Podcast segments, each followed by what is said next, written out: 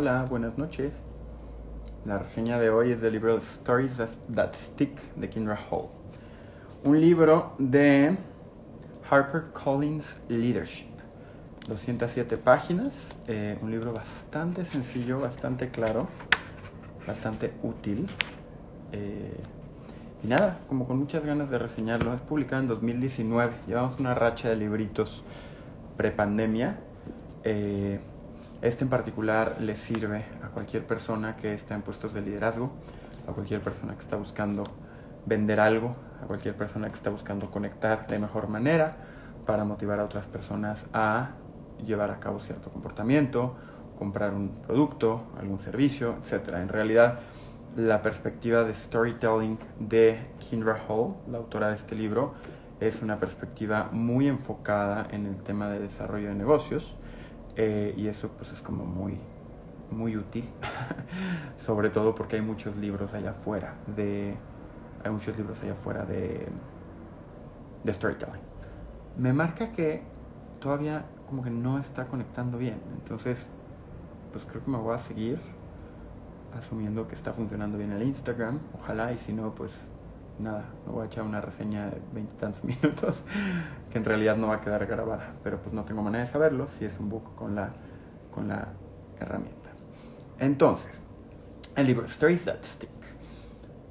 ¿Para quién es? Como ya les decía, es para personas que ejercen cierto liderazgo, es para personas que quieren vender algún producto o algún servicio, es para personas que quieren eh, básicamente transformar su negocio, según lo dice la propia autora. ¿no?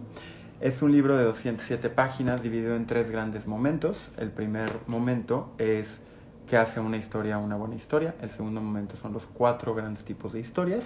Y el tercer eh, como apartado es eh, cómo hacer o cómo ejecutar una historia. Ah, en realidad, al arranque hace un análisis semi pseudo científico de lo que hace una historia una buena historia. Cruza un poco con el hecho de que, como hemos visto en otras reseñas, las historias son una manera con la cual el cerebro conecta eh, con otras personas. En realidad hay varias hipótesis que plantean que las historias son las que nos hacen humanos y que las historias no solo nos hacen que nos caigamos bien, sino que las historias ayudan a que empaticemos con las demás personas. ¿no? Entonces, las historias son un vehículo bien adecuado para generar vínculos y para ella esta capacidad de conexión resuelve una necesidad específica de negocio, que es lo que llama a unir los puentes o salvar el bache. Hola, hola, quienes se conectan, ¿cómo están? Se, entonces te dice, bueno, tú tienes un, tú estás en el punto A y tienes a un cliente, a un votante, a una persona de interés en el punto B y muchos negocios muchos esfuerzos, lo que les falla es la posibilidad de llegar al punto A al punto B. Y para ella hay muchas formas de llegar de un punto al otro. Sin embargo, la forma más efectiva, por distintas razones que expresa a lo largo del libro, es por medio de las historias. Tiene muy buenas citas respecto al uso de las historias en, en esfuerzos en empresas sociales, pero bueno, al arranque básicamente lo que plantea es eso. Si tú tienes la necesidad de llegar del punto A al punto B, las historias son la mejor manera. ¿Por qué? Porque las historias generan oxitocina, que son, eh, bueno, dentro de todas las hormonas, la oxitocina es la eh, hormona de la empatía y de la felicidad sostenida. Entonces, por eso plantea que es un muy buen mecanismo. Sin embargo, te dice que también hay malas historias. Y todos hemos escuchado a personas que no son muy buenas contando historias y no necesariamente significa que sean ellas malas contadoras de historias, sino que a lo mejor las historias que están contando no son las mejores y por eso la autora se da a la tarea de explicar qué es lo que hace que una historia sea una buena historia. Hay muchísimas maneras de plantear qué hace una historia una buena historia. Cabe mencionar que en el libro Stories That Stick los criterios son siempre muy enfocados a la consecución de ciertos objetivos específicos de negocio. este libro no te sirve si lo que estás buscando es encontrar mejores maneras de contar historias porque eres guionista o porque eres artista. Al final del día es una necesidad muy específica de generación de objetivos, yo diría comerciales, pero bueno, en general, de llevar, como dice ella, del punto A al punto B y cerrar esa brecha entre quien está ofreciendo algo a alguien que se le está ofreciendo. Entonces, te dice que hay cuatro elementos para que las historias sirvan para los fines que ella misma está planteando en su libro. El primer elemento son eh, protagonistas con los cuales puedas establecer una cierta identificación. Al final del día, los hola, hola, los protagonistas tienen que ser no solo personas, caballos, renacuajos, plantas, lo que sea que sea el protagonista de la historia, sino que tiene que haber maneras de que yo me identifique con ese, con ese personaje, ¿no? Entonces puede ser que sea muy distinto a mí. A lo mejor es una mujer negra que vive en el sur de Estados Unidos. Sin embargo, si logra la historia ponerla desde una perspectiva donde encontramos los puntos en común, tiene el primer componente de una buena historia. El segundo componente de una buena historia es una emoción auténtica, la capacidad de tener una emoción real, que la historia se haga responsable de las emociones que busca generar. Algo que a mí me llama mucho la atención de los grandes contadores o de las grandes contadoras de historia es la capacidad que tienen de diseñar el tipo de, el tipo de estímulo y el tipo de respuesta emocional que buscan lograr. Los grandes oradores, que de hecho ahorita agarré mi librito de Martin Luther King, al cierre de la reseña les platico por qué, pero los grandes oradores y las grandes oradoras no solo son buenas moviendo emociones, sino que son buenas y son buenos entendiendo qué tipo de emociones son las que quieren generar en las personas al momento de contar sus historias, de dar un discurso. Eso es clave, el ser capaces de texturizar las emociones y entender que la varianza de emociones que podemos sentir los seres humanos es casi yo les diría infinita y no me voy a meter en eso, pero hay varios estudios que comprueban que la misma emoción, incluso con el mismo nombre, no tiene las mismas reacciones psicológicas y fisiológicas en dos personas.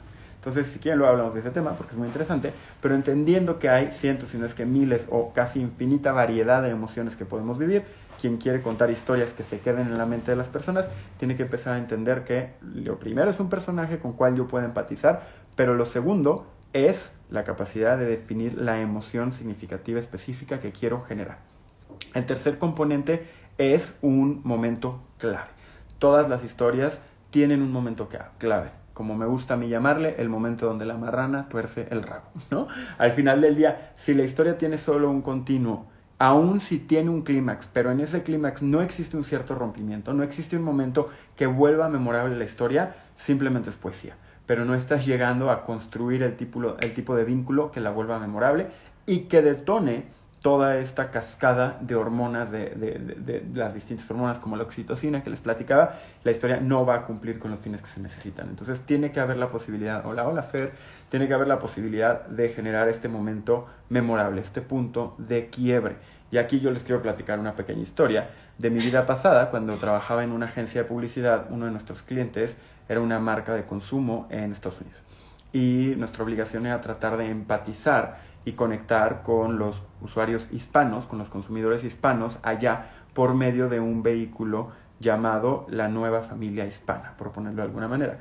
Y me tocó trabajar muy de cerca con los creativos de la agencia, gente muy talentosa, y la verdad era impresionante porque tenías 20, 30, 40, 60 segundos para construir una historia donde se pudieran ver reflejados y expresados la, vida, las familias, las costumbres de los migrantes en Estados Unidos, de los inmigrantes en Estados Unidos, los hispanos, lográbamos tener eso. La emoción era clara, era el momento de compartir la felicidad a la mesa, pero nos costó muchísimo trabajo, muchísimo, pero les estoy diciendo que llevó horas llegar solo a un momento de quiebre, que fuera este momento memorable. Teníamos que, que generar cinco anuncios de televisión, una sola, yo normalmente no trabajaba en temas de creatividad en la agencia, una sola historia con todo y su momento de quiebre nos llevó muchas horas. Entonces ahí fue cuando me cayó un poco el 20 de entender algo que dice así el cierre del libro, Kendra Hope, que es las historias se construyen. No suceden, no son espontáneas, no se te ocurren, se construyen. Pero bueno, ahorita vamos a llegar a eso. Entonces el tercer componente es un momento de quiebre, un momento significativo, como lo es una emoción significativa. Y el cuarto y último componente de una buena historia, desde la perspectiva de Kendra, es a detalles. Los detalles correctos, el número adecuado y específico de detalles. Yo, y lo platicaba en la mañana con Irán, soy un mal contador de historias.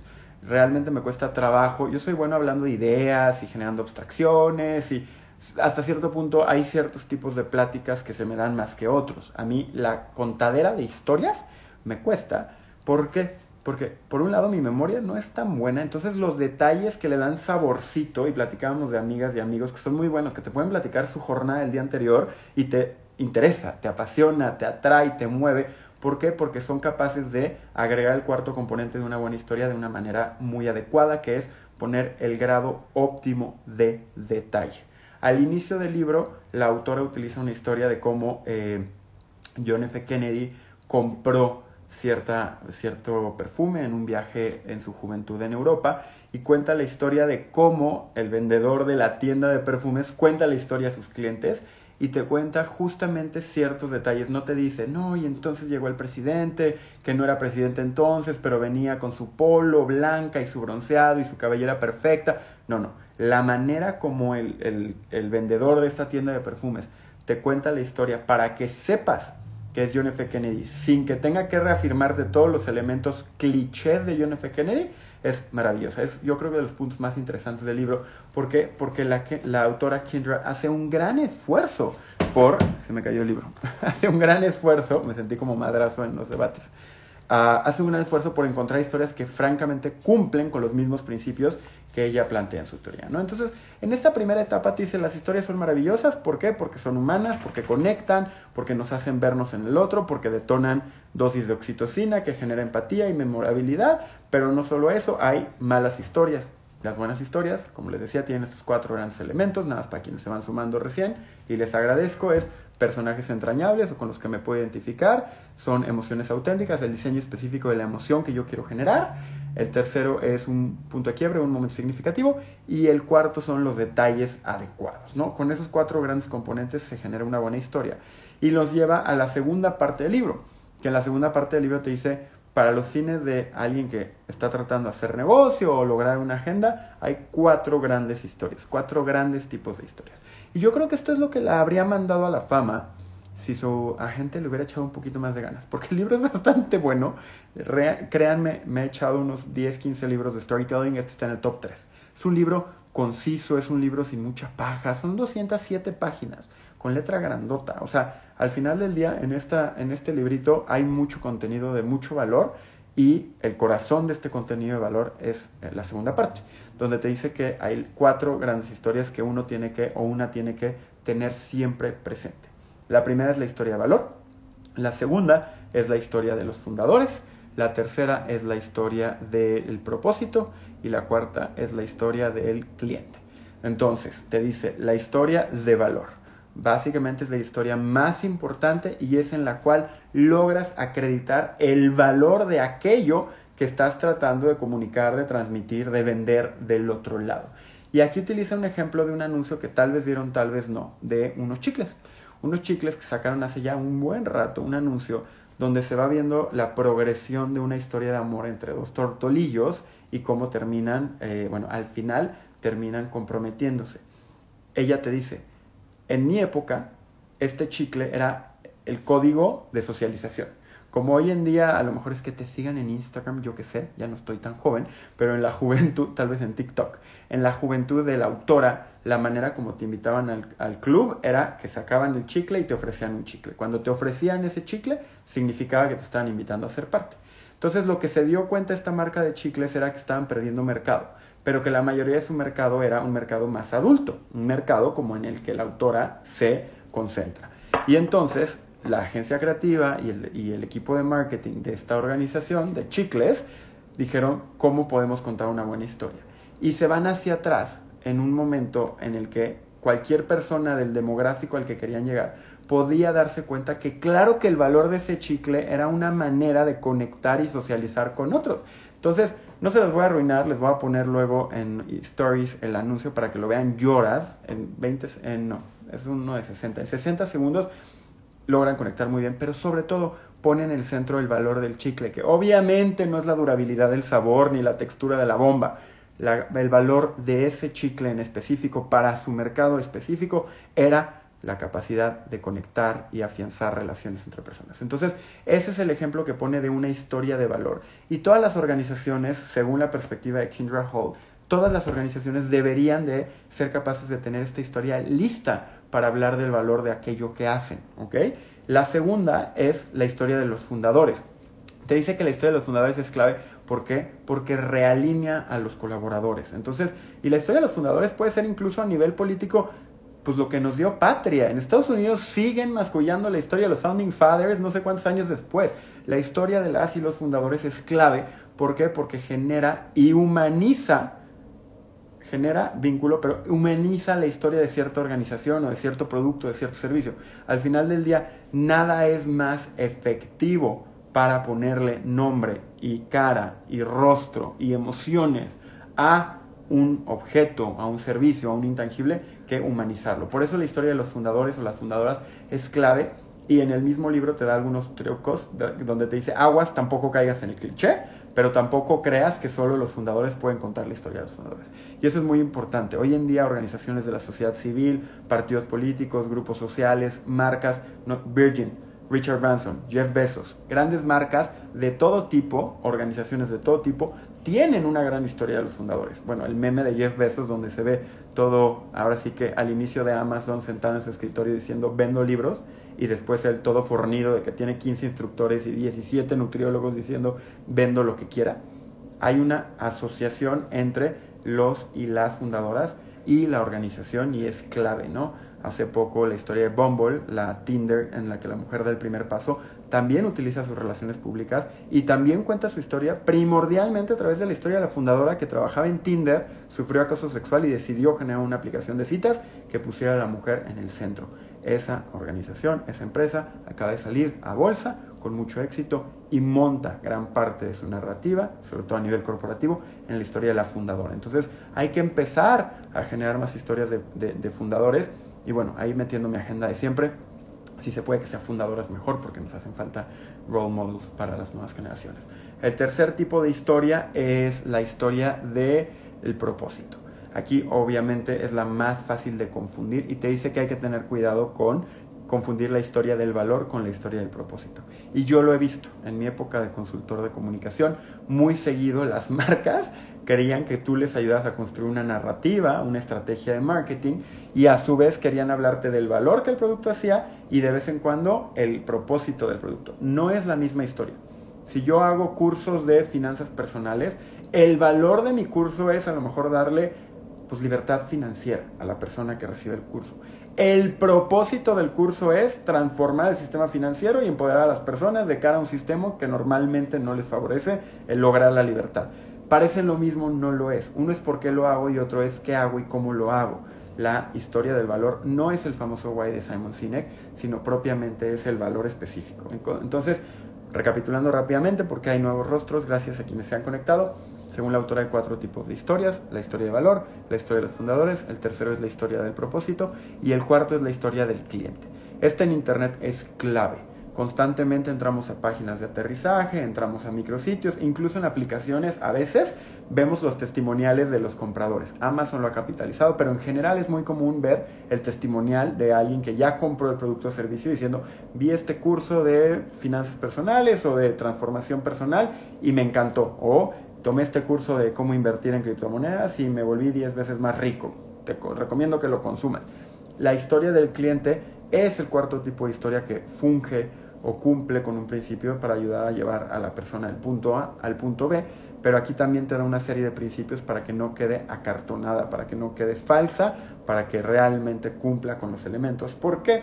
Porque normalmente la historia del cliente tiene que ser contada por el cliente pero no todos somos buenos diseñando historias. Entonces, si yo les pidiera a ustedes, oigan, por favor, mándenme una historia de qué es lo que viven o cómo consideran que la reseña que hago los domingos funciona, a lo mejor me darían ustedes, me echarían porras, me darían cierta retroalimentación de cómo puedo mejorar, pero no necesariamente aquello que me compartirían vendría construido en el formato de historia bajo los principios de Kindra Hall.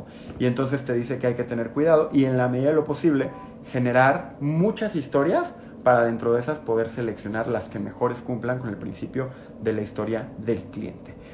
Ah, querida Yera, me gustaría que hablaras más de este tema, creo que va para un curso, un seminario, ya de menos una charla más, por favor. Es un tema padrísimo, gracias, creo que valdría mucho la pena. Y creo que un mundo donde todos seamos mejores contadores de historias, sobre todo quienes son emprendedoras y emprendedores, definitivamente sería un mundo donde lograríamos más conectar, transmitir, vender, crecer, fortalecer nuestras relaciones entonces, muchas gracias, Yera. Ojalá eh, se den las condiciones. Yo puesto como calcetín. Ya después pondré por ahí eh, información si se da la oportunidad para platicarles. O aunque sea extenderme un poco más de este libro. Porque como les decía, aunque me ha tocado eh, la fortuna de leer varios libros de storytelling, este sí es uno de los libros más accionables. Está estructurado para que cualquiera de nosotras, cualquiera de nosotros lo podamos aplicar. Entonces, te agradezco mucho, Yera.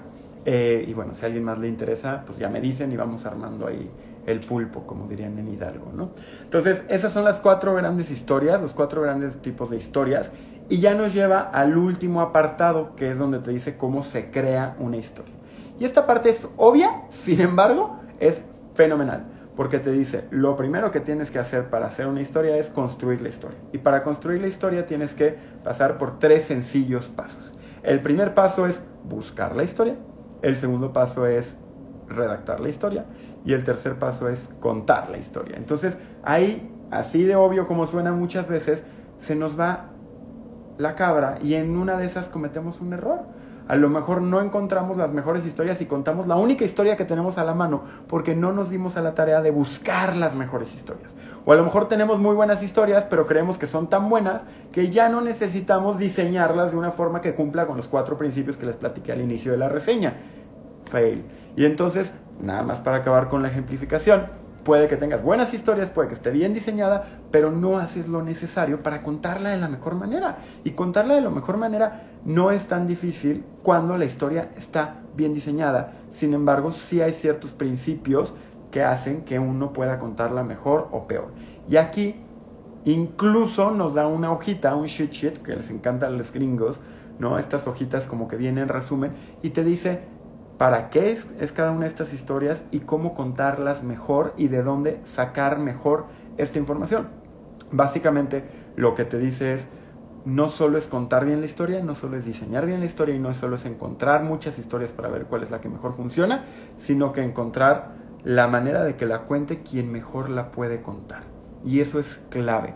Muchas veces me ha tocado con mis clientes, por ejemplo, ver que está contando la historia a alguien al que francamente no le sale. Y no le sale porque no puede conectar. Imagínense que yo les contara una historia del embarazo o de los cólicos menstruales. Pues sería muy difícil. O a lo mejor que yo intentara contarles la historia de lo bonito que es, no sé, Myanmar. Y nunca he ido a Myanmar pues a lo mejor le voy a echar ganas, pero no soy quien tiene la reputación, quien tiene el etos desde la perspectiva de la retórica aristotélica para poder contar esa historia. Entonces es muy importante que a nivel organizacional juntemos la gimnasia con la magnesia. Es muy importante que a nivel organizacional, en el diseño de historias que conecten, seamos capaces de hacer nuestra tarea, crear estas historias. Tienes razón, querida Yera, conectar se hace transmitiendo pasión, sin duda, sin duda, y la pasión es clave, pero para que transmitas esa pasión, tienes que haber hecho los trabajos anteriores y tienes que ser una historia que realmente te mueve, que realmente se alinea con aquello que profundamente traes o aquello a lo que profundamente te diriges o quien eres en ese momento, pero no puedes, y otra vez a las empresas les pasa cada rato.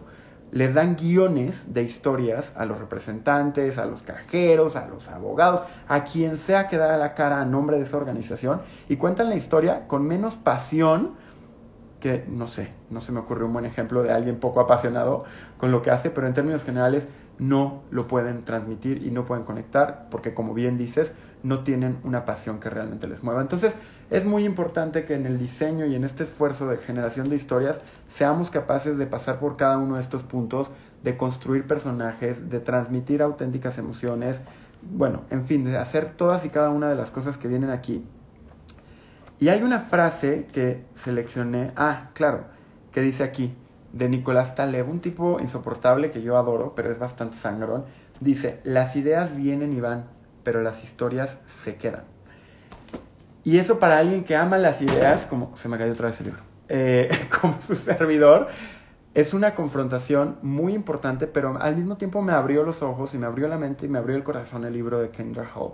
¿Por qué? Porque tiene razón, porque las ideas son maravillosas, pero son inmateriales. Son cosas que viven allá, lejos de nuestra vida. Las historias están aquí. Las historias me pudo, me pudo haber pasado a mí recientemente se publicó un texto que tal vez transforme por completo el mundo de la inteligencia artificial, literal. Salió la semana pasada y podría cambiar por completo el mundo de la inteligencia artificial. 44 páginas de abstracciones, yo lo leía, babeaba, no entendía nada, obviamente, pero yo decía, esta idea va a cambiar el mundo. Y después dije, o igual y no, porque está escrito de una manera tan abstracta, es tan académico, es tan rigorista, que probablemente este mismo texto si se hubiera redactado de una manera mucho más relatable, mucho más historiada, habría acelerado su propio proceso de adopción porque las ideas se van y las, y las historias se quedan. Entonces, en ese sentido, fue muy lindo el poder estar leyendo el libro de Kindra Hall, The Stories That Stick, mientras, como suelo hacerlo, veía yo papeles, eh, papers and journals sobre ideas y abstracciones que francamente a la hora que las leo con los ojos de haber sido alguien que leyó el libro de Kindra Hall, digo, están cometiendo un gran error.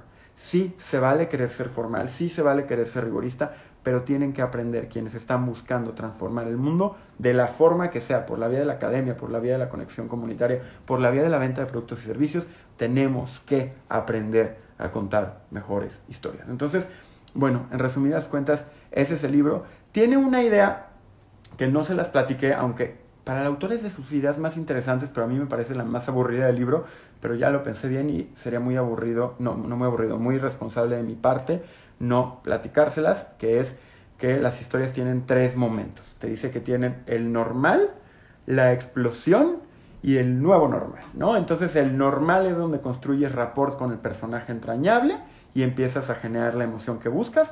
La explosión que se corresponde con ese momento de quiebre donde realmente genera la memorabilidad y como les decía la cascada de hormonas y el nuevo normal, el nuevo normal que es donde se da la resolución del conflicto y donde a lo largo de todo esto se tejen los detalles que hacen que la historia se vuelva atractiva, se vuelva interesante, se vuelva eh, pues, realmente una historia y no un anecdotario o una ah, acreditación cronológica de hechos, ¿no?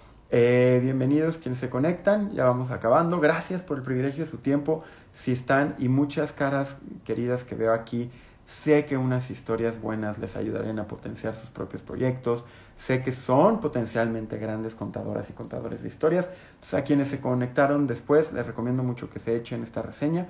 Es súper accionable como libro de Kinder Hall. Como siempre, si quieren las notas, mándenme un mensajito. Creo que ya no debo notas por ahí. Mandé esta semana muchas de las que tenía trazadas, se las mando con mucho cariño. Mi resumen, mi cuadro sináptico, semántico, nunca sé cómo se llama. Muchas, muchas gracias, querida Yera. Gracias por haber planteado el hecho de hacer a lo mejor una versión un poco más extensa de esto. Siempre es retador y me tocó, eh, trabajaron con un par de... gracias, amor. Se las haré llegar, madre, esposa, adoradas. Sí, sí son buenas, querida Yera. Se las mando con mucho gusto. Son muy buenas eh, y muy prácticas. Si van a leer un libro de storytelling este año, chequen lo que va a decir, lo digo con, con contundencia y con cariño. Si van a leer un libro de storytelling este año para potenciar algún proyecto que traigan entre manos, por favor que sea este. Los demás van a glorian al storytelling. ¿Por qué? Porque nadie le va a pegar al storytelling. Este libro trata de poner al storytelling al servicio de los proyectos de cualquier índole. Muchas gracias. Eh, que pasen un excelente fin de su jornada. Que venga una buena semana, como cada semana. Por favor, si me ayudan a llegar a más gente, si le comparten esto a quien sea que esté emprendiendo, que esté liderando equipos, proyectos, me ayudan a crecer, me ayudan a hacer que sea sostenible este esfuerzo. Saqué cuentas, esta es la reseña número 41, nos quedan 11, voy llevando un conteo cuesta abajo porque me, me importa que sepan que estamos próximos porque muchos de ustedes se conectan semana a semana me escuchan durante la semana en sus actividades. Estamos próximos a llegar al año de reseñas y eso me hace a alguien muy feliz y me hace muy feliz poder compartirlo con ustedes. Entonces, gracias, nos vemos mañana votación, nos vemos la próxima semana a las 8 de la noche, que pasen una bonita noche y recuerden que hoy sale la serie de Luis Miguel, no se la pierdan con Papi Rey Diego Boneta. Nos vemos.